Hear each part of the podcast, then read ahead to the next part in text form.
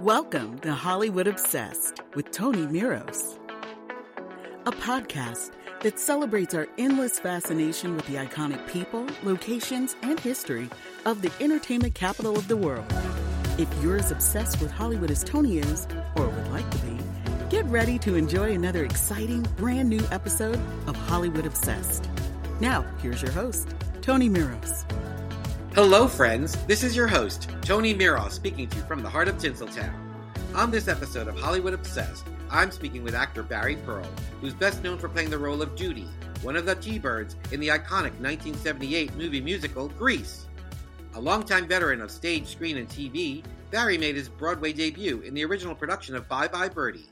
Following that, he appeared in the original Broadway company of Oliver and the first national tour of Grease, in which he played Sonny and John Travolta played Doody, way before they made the movie. Following the worldwide success of Grease the movie, he appeared in several other films, including Avenging Angel, the action comedy Dutch Treat, and the sci fi comedy My Favorite Martian with Christopher Lloyd and Daryl Hannah. He's been a TV series regular on shows such as CPO Sharkey with Don Rickles, The New Love American Style, and Superior Court as well as having guest starred on such TV classics as Baywatch, Eight is Enough, Beverly Hills 90210, ER, and Criminal Minds, to name a few.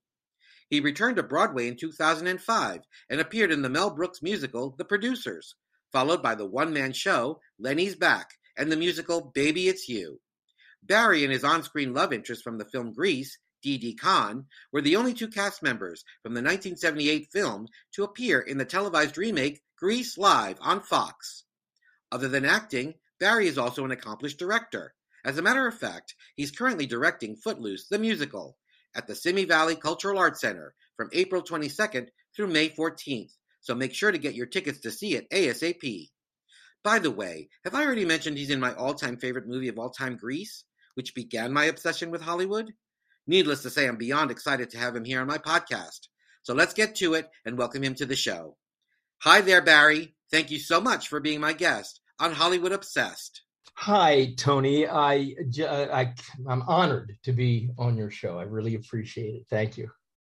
No, no, it's all the honors on me. I mean, as you just heard in the lead in. Uh, Grease, it, it, started this whole obsession because I was 10 years old, not to make you feel old, but I was 10 years old when the film came out in theaters. And from the very first moment I saw it, I just couldn't get enough. Like I made my mother take me to that movie theater like every weekend that summer because I needed to see it again and again and again. And then uh, for my birthday, which is in August, I made all my friends and cousins and everybody get dressed up in 50s costume to have a grease party because it was like the best movie ever. Yeah. So to have you on this on this podcast is like a dream come true. It really, really, really is. That's very sweet, and and you're telling me that is nothing but a gift, and not to diminish it.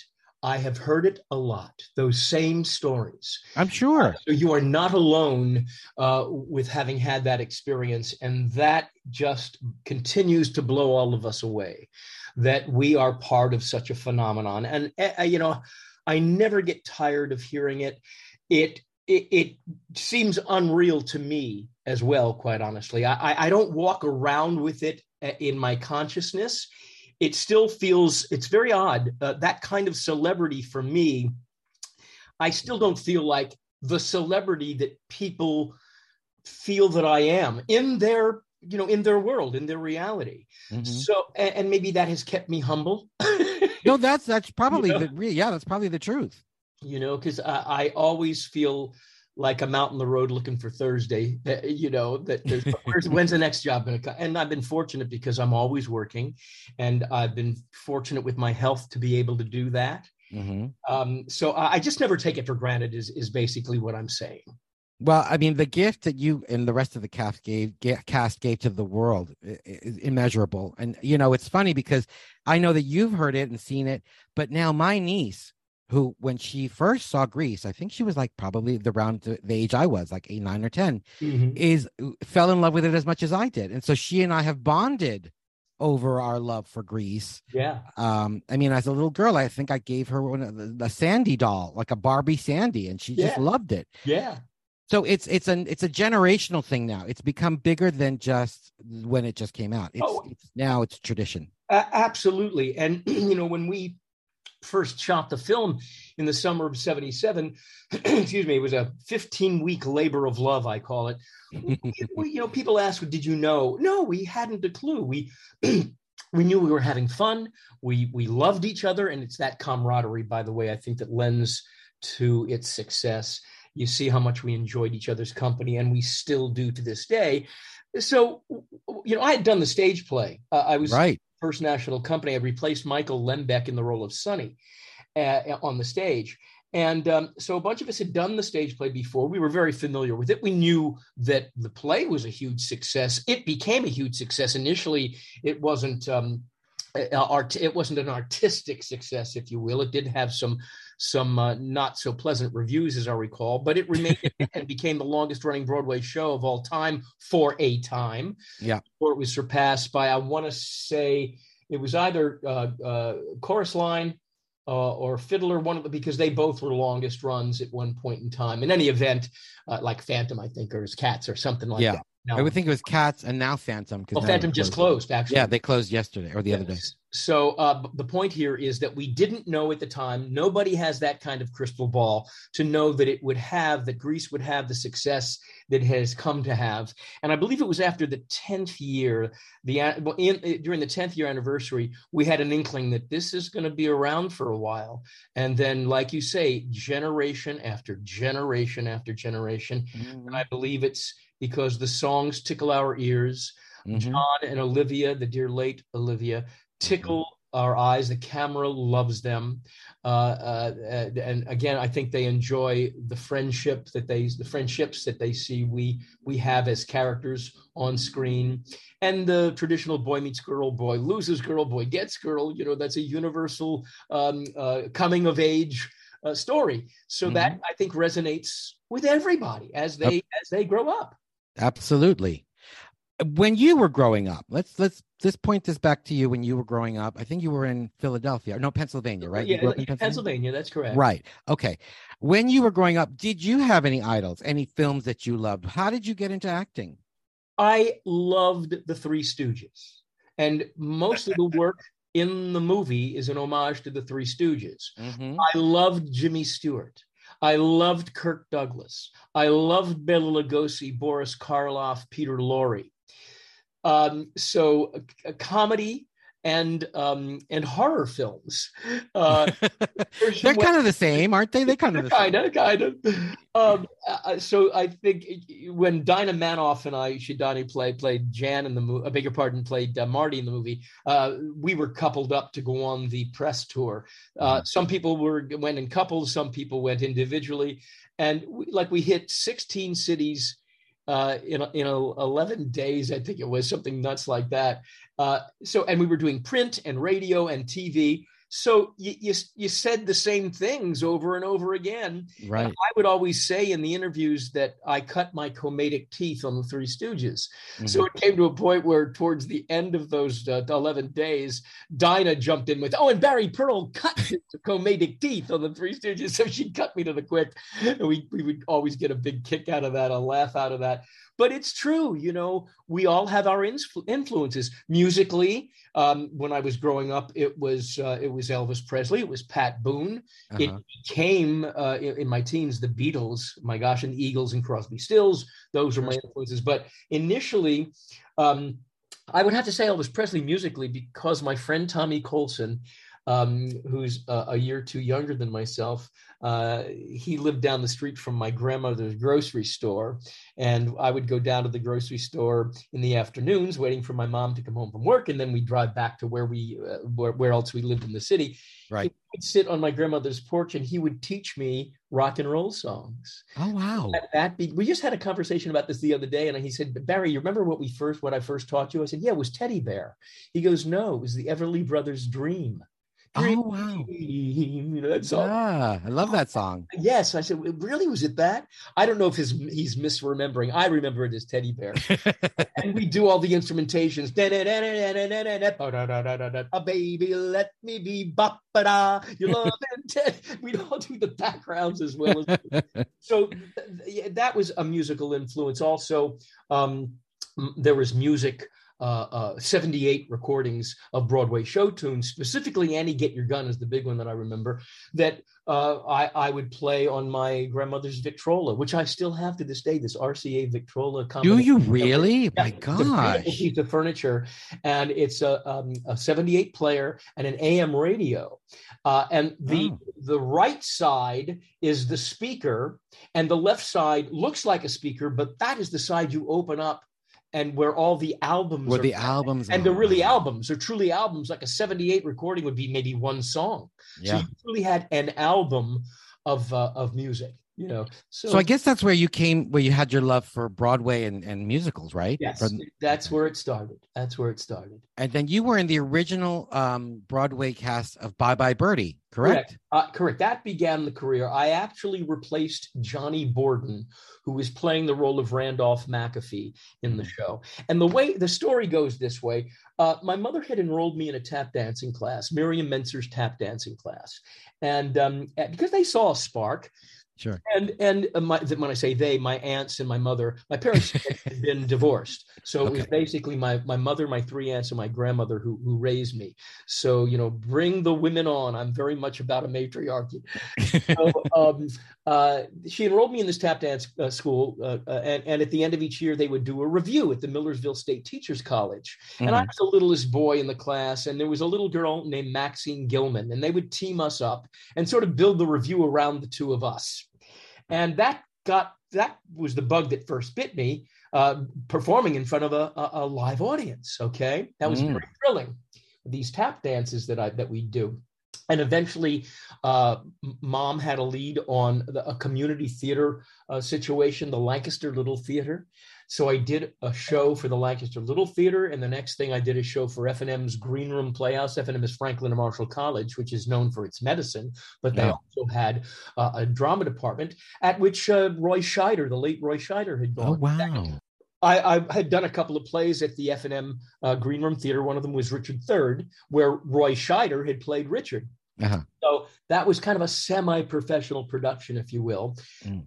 Next thing you know, I get cast in a production of Dark at the Top of the Stairs that was being done at the Fulton Opera House, which is the Fulton Theater today. Mm-hmm. I mean, place where uh, uh, uh, the Booths played, and oh, all wow. Famous people from the past, famous uh, uh, actors from the past. Right. So in this production, and there was a gentleman named Chuck Miller, Charles E. Miller, who is um, a New York resident, uh, an aspiring playwright who took a job running the lights for this production in Pennsylvania. He had to pay the rent, so he took a job running lights. Right. And he became friendly with my mother and myself. And he told my mom, one of these days, I'm going to get your son on Broadway because he was very impressed with my work. Now, Dark at the Top of the Stairs wasn't a musical. It was a straight, it's a straight play. Right. But he took a liking. And two years later, that was 1959, two years later, we get a call that August of 61. My mom gets a call saying that Chuck was a friend of the secretary to Edward Padula, who produced Bye Bye Birdie. Oh. And when Johnny Borden was about to leave to do uh, Milk and Honey with Molly Picon, a new Broadway show, uh, it left that role open. And the secretary, Ed Padula's secretary, Bob Fagan, told our friend Chuck about it. And Chuck said, Hey, I think I might have the kid for you. And calls my mom. The next thing you know, I'm on a train to New York to audition for Bye Bye Birdie. But to me, audition there it really wasn't an audition. You go up, you read, you got the gig. That was that was. I went in with a major power of positive thinking, despite the fact that there were about 250 kids that that were auditioning for this. Yeah. Chuck took me down to the Lambs Club, kind of like the the Friars Club is uh, in New York, and taught me there's no business like show business. Uh, a, a, song, by the way, from Annie Get Your Gun. Right. Right. So I learned that song as my audition song. Went in the following day and sang that for uh, Marge and Gower Champion and the other powers that be from Bye Bye Birdie. And then uh, they asked me to sing another song. I didn't have anything to say. So they said, Could you sing Happy Birthday? Which I did. I got the gig. Wow. What a story. I went to work the next day. So that was a Wednesday, I want to say. Went to work on Thursday, and they told my mom that I'd be on the following Monday because that was when uh, Sundays were still uh, performance days. Uh, beg your pardon, Sundays were days off, and Mondays were were performing. It wasn't Equity Monday like it is now, where Monday is the day off. Right. So they said he'll be on by Monday. Well, I was on by Saturday. Oh my! Back to Pennsylvania to pack up our things because we were going to do the lab the last month on Broadway. I was going to perform, and then we were going out on the national tour. Yeah. So she went back to Pennsylvania, pack up our things uh, for that, and, and, we moved into the Belvedere Hotel, and uh, the famous Belvedere Hotel from 42nd Street. Yeah. And um, uh, uh so she missed my opening unfortunately. Oh, uh, but that's okay. Uh, it, it, was a hit, obviously, and I went on to do the national tour. And then that summer of '62, we did um, the uh, the uh, the Vegas company performed at the Riviera Hotel, which is no longer. Following that, coming back from 1962's uh, Vegas production of Birdie, I had auditioned for Oliver. Yeah. When it was being put together, and I auditioned with a broken arm. I had a cast on my arm, so I didn't get cast immediately. Mm and uh, I guess it was about November, December of that year. They were looking to replace two of those boys on on uh, that were out on the pre Broadway, and I auditioned again and got the gig. And they flew me to I want to say it was either Toronto or Detroit. Uh, so I did the last the last two months, I want to say, of the pre Broadway, and then went in on January 63 and opened the original production of Oliver on Broadway. And then, you know, the rest is history. That's impressive, Barry. And also, what's impressive to me is that your mother was so supportive because oh, yeah. other parents would have been like, um, yeah, that's nice. No, we're not doing it. You can't leave. You know? There were those, absolutely. And then there were many of the mothers in Oliver that were mothers of the kids in Oliver were very much the theater, the stage mother. Oh, the stage mom, yeah. Mm-hmm. And that always embarrassed me. And I told my mom, don't ever treat me that way. And she was cool about it. She was very That's proud. But yeah. she, she, was one of maybe only two mothers that were actually allowed backstage after a while because the mothers were very catty with each other. So, you could do a whole show on, on stage moms, that's for oh sure. Oh my gosh, you sure could. You sure could. she was very, very supportive, never pushed me. It was always whatever you want to do. Uh, and, and, I think that she lived vicariously through me. So did my father. Yeah. But there was never a pushing uh, because they knew that I didn't like that. Right. It embarrassed me. So I was very fortunate to grow up with uh, parents and, and aunts and fam- rest of my family that was very supportive uh, about furthering my dream. I know that you are huge in theater. Actually, you're doing something right now, which we're going to talk about a little later in the podcast, we met um you and i met at paramount studios when they did the live uh the grease live fyc event for the emmys. Uh and i never forget it. It was the one great moment for me.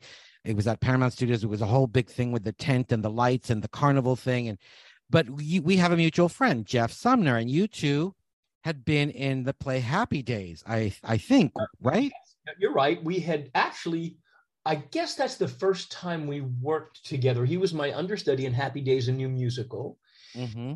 and uh, then we we shared having done the role of the genie in California Adventures, uh, Aladdin. That's right. And that's right. We actually did uh, one of Christopher Lythgoe's pantos, which was Aladdin and his Winter Wish uh, where he played um, um, Madame Twankey. Uh, your listeners, a panto is a British form of musical that's kind of like a fractured fairy tale, if you will. They take fairy tales um, uh, and they twist them and aberrate them. They become funny. They throw humor in that adults. Uh, get so adults can enjoy it as enjoy it as well as children. And they throw rock and roll music in to help to tell the story. And then there are these the, the cast of characters are very it's very similar to commedia dell'arte in that there's always a man who plays a woman there's a femme fatale there's a mm-hmm. prince who saves the day there's a witch or a warlock etc etc so uh, jeff and i have been fortunate to work with chris, chris and becky and bonnie Lythgoe uh, whose father, by the way, uh, Chris and uh, uh Chris's father, Nigel Lythgoe, who uh, gave you gave us American Idol, and Chris, yeah. the series "So You Think You Can Dance," and we're all good buddies. So Jeff and I um, uh, have have worked uh, together there. And then Jeff just understudied me in a production of The Wizard of Oz. Uh, oh, that's right. That Chris was supervising uh, production on, and actually had to go on for me because I my, my back went out for some crazy reason. So he oh. took for one performance, and we our paths continue to cross. They continue to cross in that way. I adore him. So yes, I do remember having met. Wasn't it Genghis Cohen? Isn't that where we we met? Was yeah, and we met at Genghis. Oh my God, I met you three times because then I met you again when we went to uh, the 40th anniversary of Grease at the Academy, yes. where they screened it, and that was amazing what they did. And it was you, Olivia, John, Randal Kleiser, uh, Didi Conn, and the Joel Thurm, who was our casting director. That's right. I, I, you know, I mean, it was for a fan of the movie. It was uh, actually it was so spectacular. And, and then they had the car outside. Uh, Grease yeah. Lightning was outside. Yeah.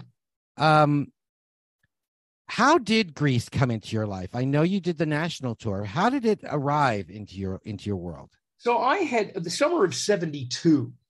Uh, that was the summer before my senior year of college. My then girlfriend and I had gotten a job working with the Chicago Free Street Theater during the summer. And then they, the, the Street Theater took us to Europe. Um, we were sponsored by the Beograd International Theater Festival, BITEF, in Yugoslavia, in um, in uh, uh, yeah, it was in uh, where was the um, Belgrade in Belgrade.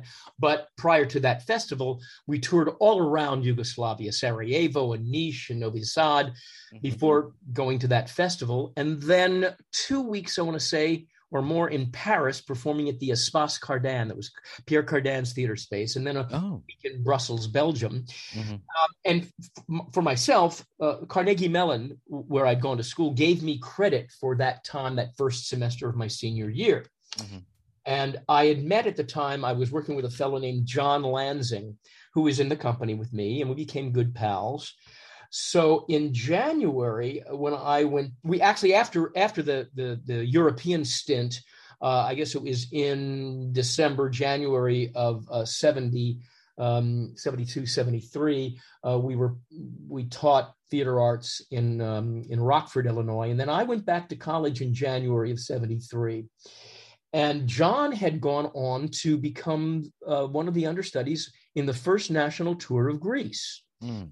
So so we continued to communicate with each other but, but you know that was before emails and such so i, I guess right. we were talking by phone who knows but some of my pals at carnegie would tell me how much i reminded them of their friend who they had gone to school with in california uh-huh. uh, named michael lembeck now uh-huh. these friends of michael's who became friends of mine they, they had transferred from uh, the school out here in california and transferred to carnegie for their last uh, uh year of college so they kept telling me how much I reminded them of Michael Lembeck. Okay, fine. Who's Michael Lembeck? Well, it turned out he's Harvey Lembeck's son. Harvey Lembeck was in uh, uh, Bilko with Phil Silvers. Harvey was oh a, right, a big big star at the time. So I go. So uh, Grease comes through Pittsburgh, and I get a call from John saying you got to come down and see the show. So he gets me tickets to come down to see this show, Grease. And when Michael Lembeck comes out on stage, because he was playing Sonny in that production, uh-huh. It's like watching myself. He remind me of me.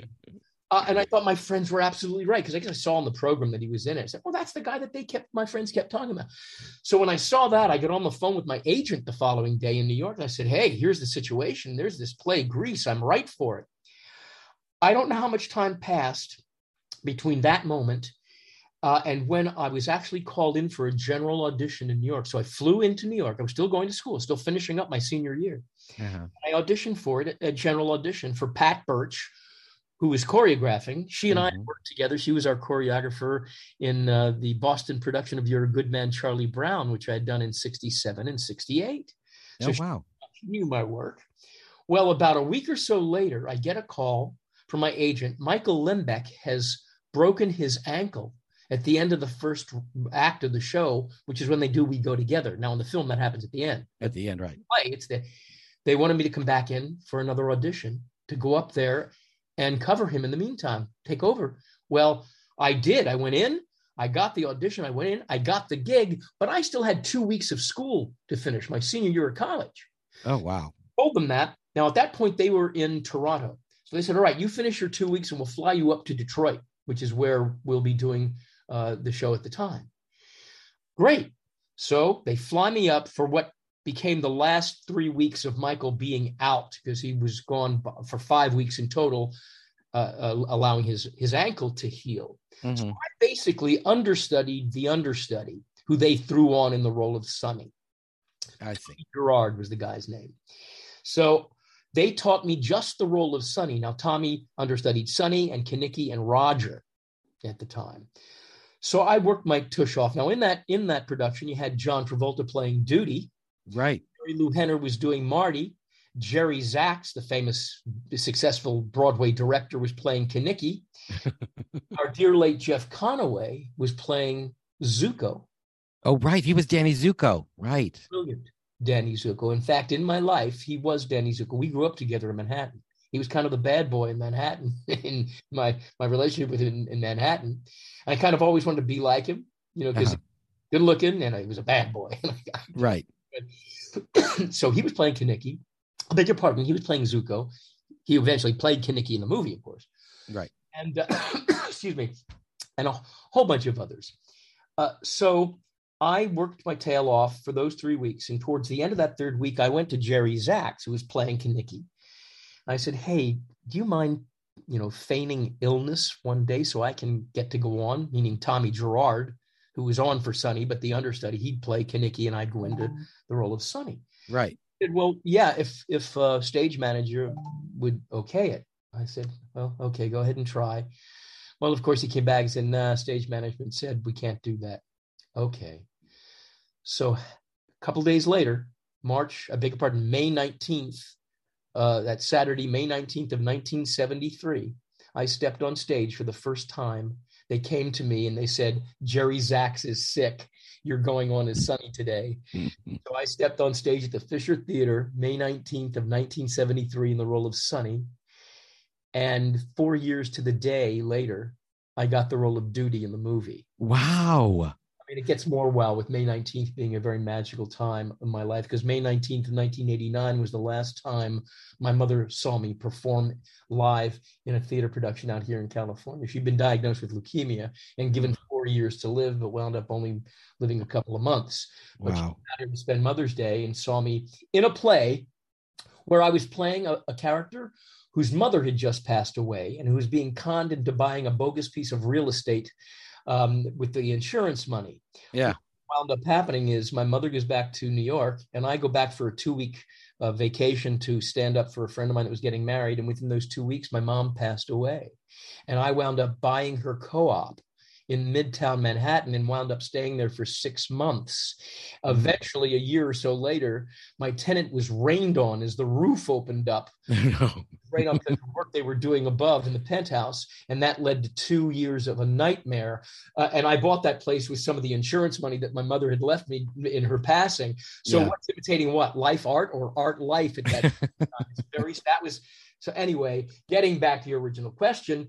So at the end of that three weeks, Michael came back to the First National, and I was laid off because uh, my job was done. Sure. End of that summer, they called me because now the company's in Los Angeles, and Michael wanted to lead the show because he was home. He lived out here. They mm-hmm. called me to replace him, so I did the last ten months of the First National tour, which was eight months in Chicago and two months in Chicago in uh, in uh, uh Toronto. Fade out, fade in. That was 1973. Uh, yeah, that was 1974 by that point. So in 76, I had uh, uh, g- gotten a pilot. That's a whole other story, a TV pilot that didn't sell, but yeah. Jerry Paris, who had directed it, Jerry Paris, who was very the late Jerry Paris, who was was famous for directing every episode of Happy Days, mm-hmm. uh, told me that uh, I would work in California and that I could come out and live with him and his family till I got my legs. Oh, how nice. Though I had contended that I one should never go out to California unless one had some kind of job. Yeah. I left the well-paying off-Broadway show and I packed up lock, stock, and barrel and I moved out to California to Jerry, Jerry's home in the Palisades. And within a week and a half, Tony, my first audition was for CPO Sharkey with Don Rickles. With And Don Rickles. That's Yeah. right. that pilot had been shot, but they needed to replace Jeff Kramer. Mhm. Went on to produce with David Kelley, Ally McBeal, and other things like that. Dave uh, J- Jeff was an actor at the time.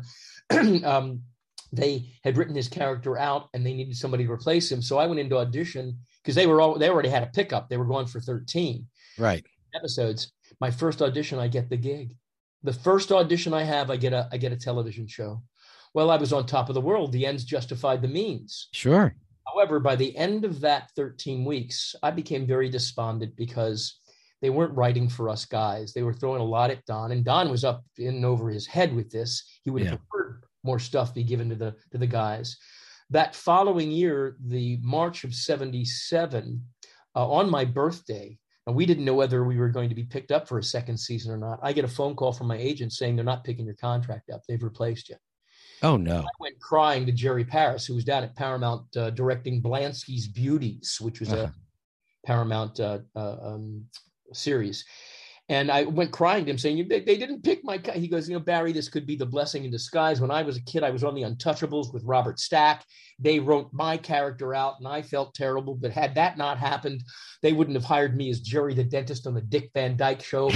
led to my directing career, which Sheldon Leonard provided for him, and the rest is history. But Right. I've said many times in telling this story, at the time, the light at the end of the tunnel looks like a truck coming at you. It doesn't count console you very much. Well, mm-hmm. had that not happened, Tony, had I not been written out of CPO Sharkey, I would not have gotten Grease. They would not have allowed me out of that contract. Now, actually getting Grease is a whole other story in that all of us were told all of us that had done the show were told we weren't going to be considered for the movie because we were at that point too old or whatever. Right. That turned out not to be true because Michael Tucci, who plays Sonny, Yeah. he was an understudy in the national tour and then went on to do Sonny, I think, for a little while on Broadway. Jamie Donnelly, who played Jan for a, for a while, she she plays uh, uh, uh, Jan in the movie, so she played Jan on on Broadway for a minute. Uh, Carol Culver, who was one of the twenty core dancers, played Patty Simcox in the national tour. I think she might have done it on Broadway too. Uh, um, and of course, Jeff Conaway Sure. played Kenickie. Uh, He was uh, very much a part of the original uh, on on uh, in the stage play, and of course, John played Doody. Uh, Well, it was going to be John anyhow. So, and Pat Birch, of course, choreographed. And Tommy Smith, who was her assistant, was our production stage manager uh, on on the tour. So a lot of people that had something to do with the stage play wound up getting the movie.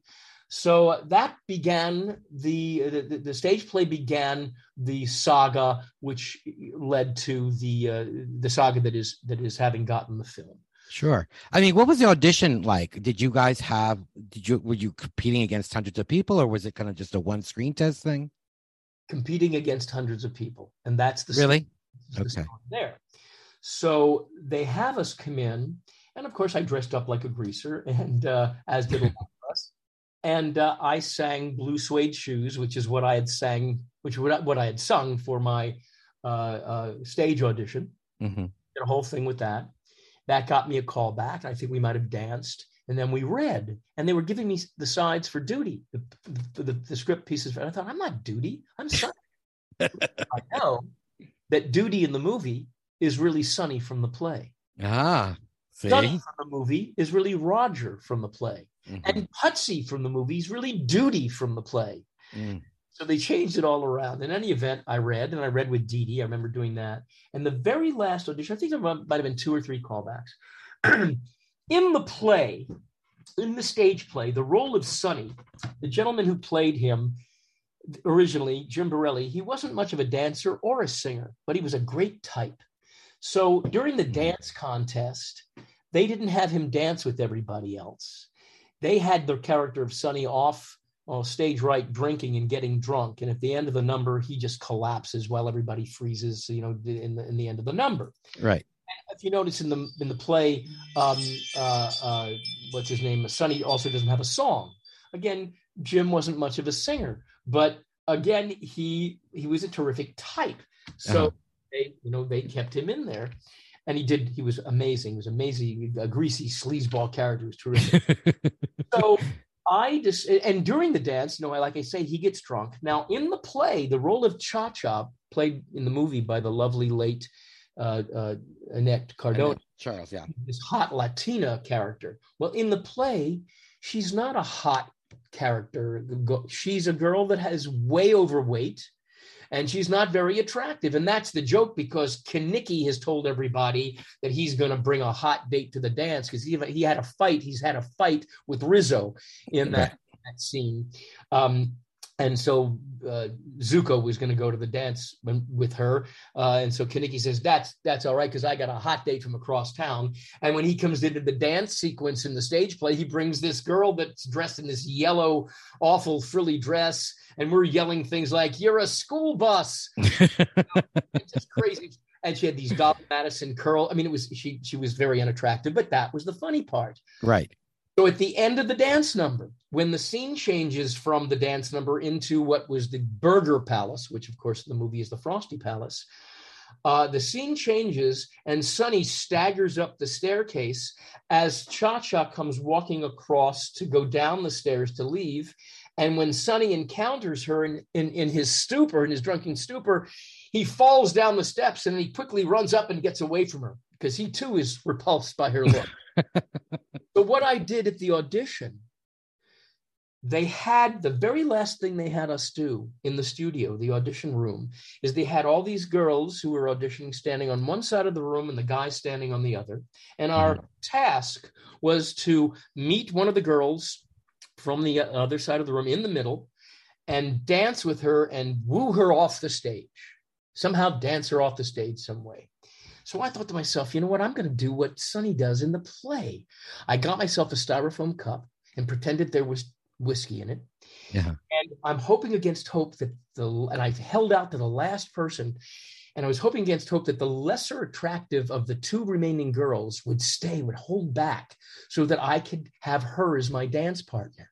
Right. She was, she did hang back. I don't even know who the gal was so that they were the last two there. So I stagger out with my styrofoam cup and I put my styrofoam cup in my jeans cuff and it stays there. Yeah. Take her around the waist, start a dance with her, and I move my right hand down to her butt and start caressing it. At which point, the actress takes my hand from behind her and puts it, uh, maneuvers it onto my butt. So I'm not caressing my butt, thinking it's her butt. and the, the crowd goes wild. I'm thinking that that little thing that I did there might have helped to secure uh, being a part of the cast. You know, I'm glad that you did that because you were a fabulous Doody in the film. Thanks for listening to part one of my conversation with actor Barry Pearl. On the next episode of Hollywood Obsessed, my conversation with Barry continues as we discuss what it was like working on the set of Grease with John Travolta and Olivia Newton John. The day a cast member fainted while they were filming the dance contest sequence in a sweltering school gym. His thoughts about the new Paramount Plus series, Grease Rise of the Pink Ladies, and how he and the rest of the cast are preparing to celebrate the 45th anniversary of the release of the highest grossing movie musical of all time, Grease. All that and more on the next episode of Hollywood Obsessed. This is your host, Tony Miros. See you next time. Thanks for joining us this week on Hollywood Obsessed.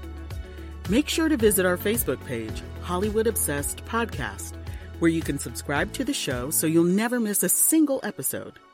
While you're at it, if you found value in this show, we'd appreciate a rating on iTunes, or if you'd simply tell a friend about the show, that would help us out too. Be sure to tune in every other Monday for our next episode. That's a wrap.